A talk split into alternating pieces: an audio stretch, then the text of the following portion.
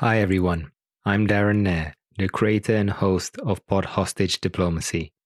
We're currently taking an extended break right now because I'm dealing with health issues. We will be back once I have fully recovered. Thank you so much for listening to Pod Hostage Diplomacy and take care.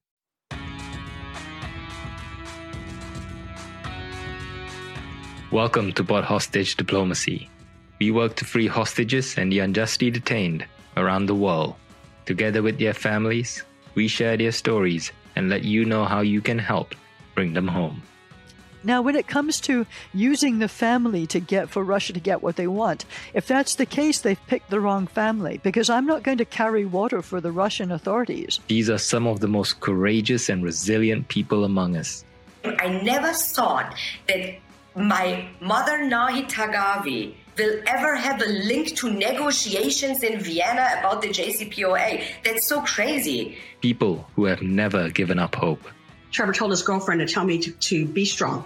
So I'm trying to be strong for Trevor. You know, if, if Trevor can cope with what he's dealing with, exactly. we, we can sure cope with the stress. People who will never stop working to reunite their families.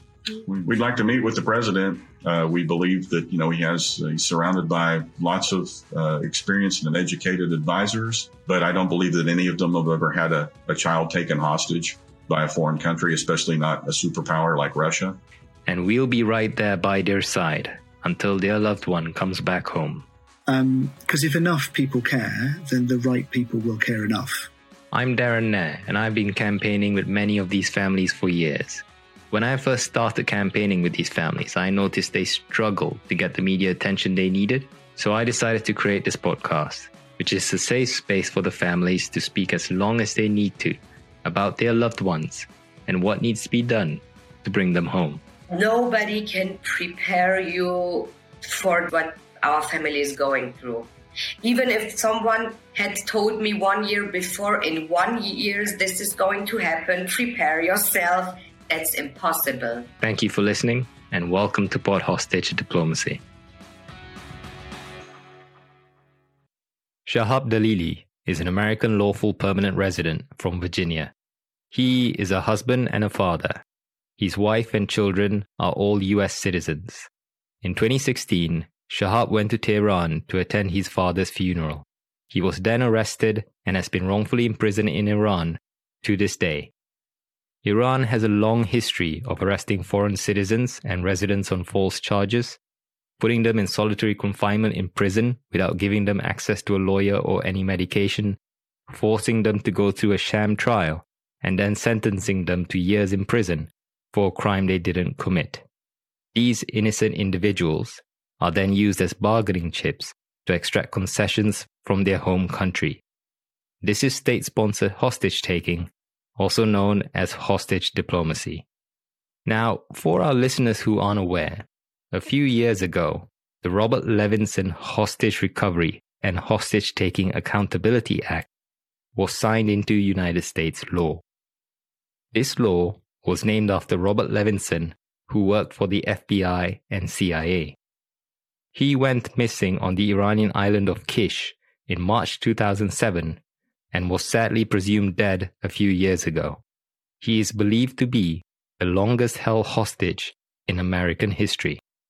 This Robert Levinson Hostage Recovery and Hostage Taking Accountability Act sets out the criteria for the Secretary of State to determine whether U.S. nationals are being detained unlawfully or wrongfully, and also establishes into law the following organizations within the U.S. government the Office of the Special Presidential Envoy for Hostage Affairs, the Hostage Recovery Fusion Cell, and the Hostage Response Group, which all work together to bring Americans held hostage or wrongfully detained abroad back home. This act also authorizes the President of the United States to impose sanctions on any person the President determines is responsible for or complicit in hostage taking or unlawful detention. Now, one very important part of this Levinson Act is that it applies to both US citizens and US lawful permanent residents. The US government has publicly stated there are three US citizens currently wrongfully detained in Iran and has called for their release. These three individuals are Siamak Namazi, Emad Shargi, and Murad Tahbaz. The US government has never publicly stated that Shahab Dalili, a US lawful permanent resident who is within scope of the Levinson Act, is wrongfully detained and has never publicly called for his release. Now, the US government has publicly called for the release of other wrongfully detained US lawful permanent residents, such as Jose Pereira, who was wrongfully imprisoned in Venezuela, and Paul Rusesabagina, who was wrongfully imprisoned in Rwanda. We and Shahab's family would like to know why the US government has not classified Shahab as wrongfully detained or publicly called for his release. We had the honor of interviewing Shahab's son Darian Dalili in September last year. You can listen to the episode wherever you get your podcast, watch it on YouTube, or listen to it on our website, spothostagediplomacy.com. We tell all the families we interview that we'll keep campaigning right by their side until their loved ones come back home, and we mean it. We'll keep you up to date on your cases using SITREP pods like this one or breaking news pods. Today, we have the honor of speaking once again to Darian Dalili. Darian, we're so sorry that the nightmare your father and your family are going through still hasn't come to an end. Thank you for joining us once again. Thank you for having me. Um, yeah, um, thank you for your listeners who are listening, and I uh, I greet them warmly, and uh, hopefully we can get my father back home as soon as possible. For our listeners who haven't listened to our previous episode, can you please give them a summary of what happened to your father? Sure. Um, I think your monologue uh, went through some of it. So uh, yeah, he, the family, including him, all of us uh, came to the U.S. and we received our uh, legal permanent residence uh, residency back in summer of 2014. Then uh, more than a year after that, like spring of 2016, almost two years after that, we were all still American uh, residents, and my father uh, flew back to Iran to take part in his father's funeral, and he was arrested in the taxi that was bringing him uh, to the Tehran airport, like just minutes, hours before his flight back to Washington. And uh, since then, the rest of the family, we've been here. We have become naturalized. We're all U.S. citizens. Um, and uh, yeah, it's it's been a very very tough almost seven years at this point. Um, just a few weeks short of seven years. We're so sorry to hear that, Darian, and uh, we'll do anything we can to help bring your dad home. Now, we last spoke in September last year. Since then, many things have happened in Iran. One of them was the murder of 22 year old Mahsa Amini in police custody. She was detained by the Iranian morality police her murder sparked nationwide protests in Iran, as well as protests around the world. These protests have transformed into what activists are calling a female led revolution in Iran that is still ongoing to this day. The Iranian regime have tried to crack down on these protests in a brutal manner that has resulted in more innocent Iranians being killed. This led to widespread condemnation from other countries around the world that decided to impose more sanctions on the individuals responsible for these atrocities in Iran. Now, during these protests, a fire broke out in Evin prison, where your father is being held. A number of prisoners died and others suffered health issues as a result of smoke inhalation. Was your father affected by this fire?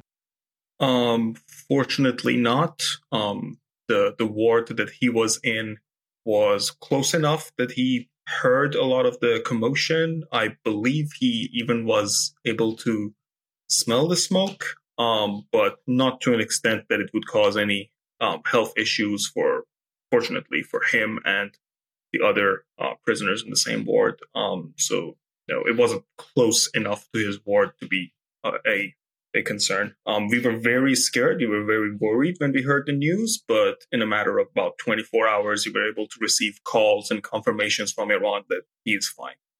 Um, but yeah, those 24 hours were pretty scary. Well, that's a relief, I guess. So, how is your father doing now? The last time we spoke, you mentioned that he didn't have any serious medical conditions. Is that still the case? That is fortunately still the case. Um, he is, um, yeah, well, he is now 60 years old, um, turning 60 very soon, turning 61 very soon. My apologies. Um, yeah, so he's in at that age where, you know, it's it's concerning the fact that he is in prison for something he's not guilty of at that age. That's that's definitely a concern. But um, thankfully, he is the strongest of us all. He stays in in good spirits when he when he gets the chance to talk with us over the phone. He's the one lifting us up. Um, I'm proud to say that I have a very very strong tough dad. Well, that's good. What are the conditions of your father's detention at the moment? He is even by by their I believe by their own admission, he is a very well behaved prisoner. He doesn't get into, you know, he doesn't get into fights, he doesn't do anything like that. He doesn't give them any excuse to want to treat him badly. He's he's very clever in that regard. Um, he's been able to he's in as far as conditions in an Iranian regime prison goes, he is probably doing okay. But yeah, it's it's a their prisons are not particularly well maintained. Um, you know, you don't know what you're breeding when you're in there. Um, it's it's a it's a tough situation. Um, I don't think the COVID situation in Iran is as um, as well maintained, as well um, basically controlled as it is in the West. So um, the I'm not sure how bad is the risk of infection over there. Overall, like I said, the situation remains concerning, but um, the only only thing that makes us happy is that we get regular weekly calls. Um, sometimes bi-weekly, sometimes he's not able to call us weekly, um, but we get calls here and there, short conversations, 10 minutes, 15 minutes. We just know that he's fine. We just know that he, he remains in reasonably good spirits. And um, that's that's the only positive point. In October last year, 85 year old American citizen Baquer Namazi, who had been held hostage in Iran since February 2016, was released due to health issues and was allowed to leave the country to get medical treatment. He is now reunited with his son Babak Namazi in the United Arab Emirates. However, his other son, Siamak Namazi, who has been held hostage in Iran since 2015, is still in Evin prison. What are your thoughts on Baquer's release?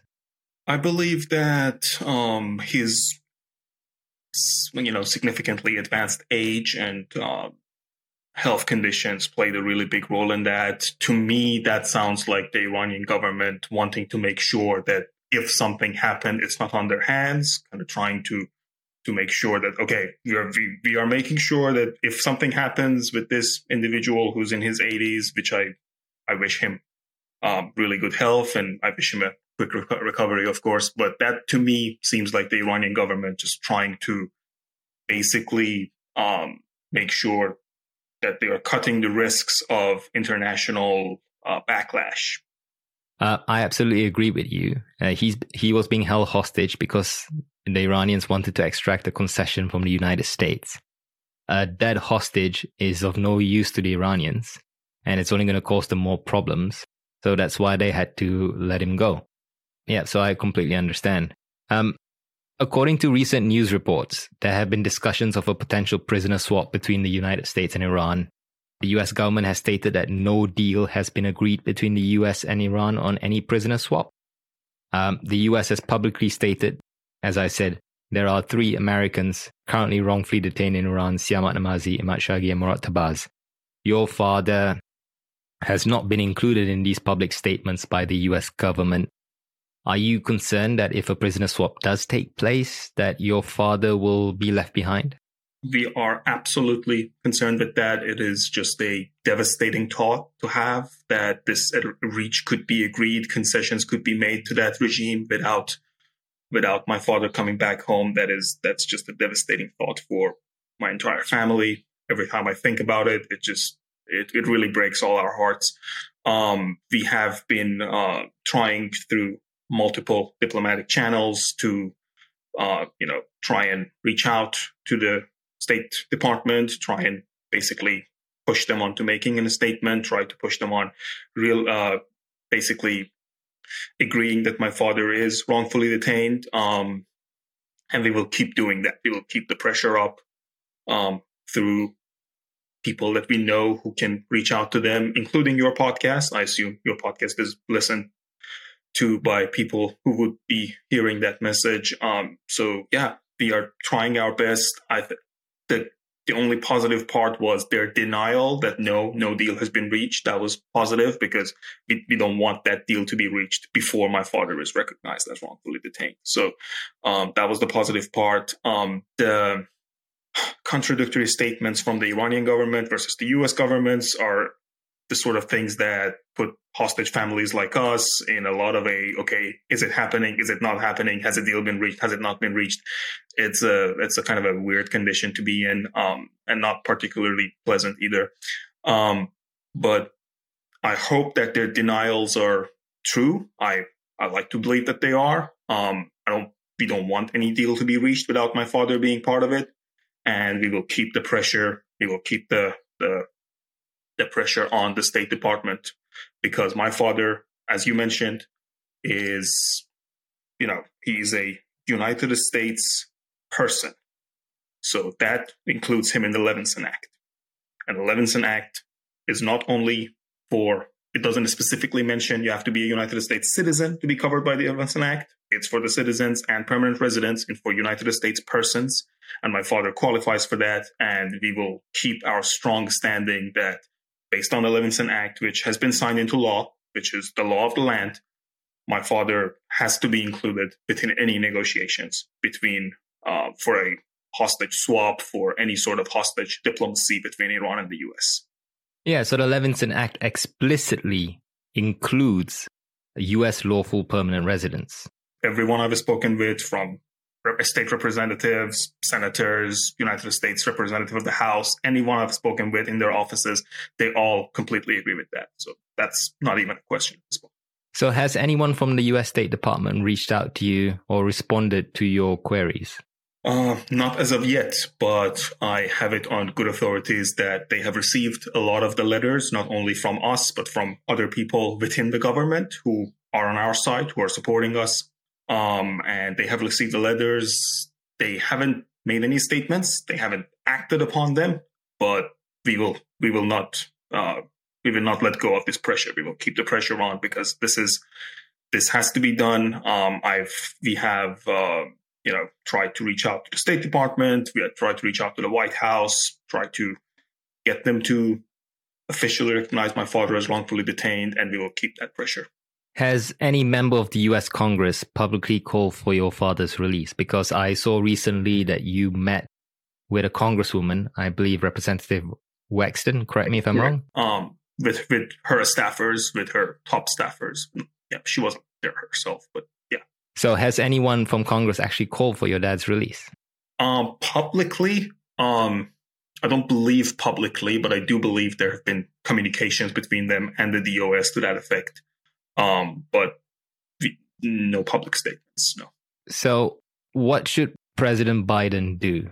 President Biden should talk to his Secretary of State, Mr. Blinken, talk to his um, to his DOS, and basically tell them that they have to include this person as wrongfully detained because the letter of the law is what this country should be run on. And the letter of the law says that my father should be part of the Levinson Act. Um, he has to be classified as wrongfully detained and he has to be part of every negotiation that happens with the Iranians, whether direct or indirect. So, obviously, media coverage can help tip the balance in your favor. What can journalists and news editors do to help? Um, every time, every time people like um, the people from the State Department, one of them I know their name is Ned Price, or other spokespeople of the State Department, uh, come up with that three hostage rhetoric. You know, the follow up question should be what about legal permanent residents like Shahab Dalili? Why not them? Why do you keep pushing with this three hostage rhetoric? Why do you put that number on it, limiting them to only three? that that follow up question, having them basically putting them in that position to have to answer to that, I think is what a journalist could do, which would be very helpful and would be very appreciated. I know of a few of them who have done that, and I really appreciate that. Um, yeah. So, what can the public do to help bring your father home to Virginia? Yeah, um, especially for Virginia residents, um, you know, uh, just pick up your phone, call your House reps, call your call Senator Kaine's office. He his he and his office have been helping us a lot. Um, ask for a public statement. Ask for um, you know, ask for just basically let them know that you are with the Dalili family. Let them know that um, our pain and suffering has has been acknowledged by you. That would help. That would definitely help. So, if any member of the public wants to get more information on your father or the campaign to free your father, how would they do that? There is a Twitter page, uh, Free Shahab Dalili. Um, there's a lot of uh, daily posts on that, as far as I know. Um, there is the BOFH, Bring Our Families Home campaign. Um, again, on Twitter, on Instagram. Um, there's the hostage, hostage aid organization. We know the people who work there. They are very helpful people. Um, again, that organization is a good one to follow on social media. Um, you send them messages, you put comments on their posts. They are good. They answer you if you have any questions. Um, yeah. And, uh, if they reach out to you with any questions and you send those questions to me, I'll be happy to answer them. If one of your listeners, um, yeah, there are multiple different social media platforms that are calling for the release of my father, thankfully. So, Darian, we're almost at the end of our interview. Is there anything else you'd like to mention? I wish for my father's acknowledgement as a unlawfully detained uh, prisoner by the United States, and I'm just grateful to you and your listeners for uh, remembering us, for you know allowing me this opportunity to have this sit rep. Um, let's make sure the Levinson Act is followed by the letter of the law. Um, Darian, we say this to all the families we campaign for. We'll be right here by your side until your father comes back home to Virginia. Thank you for taking the time to speak to us today. Thank you.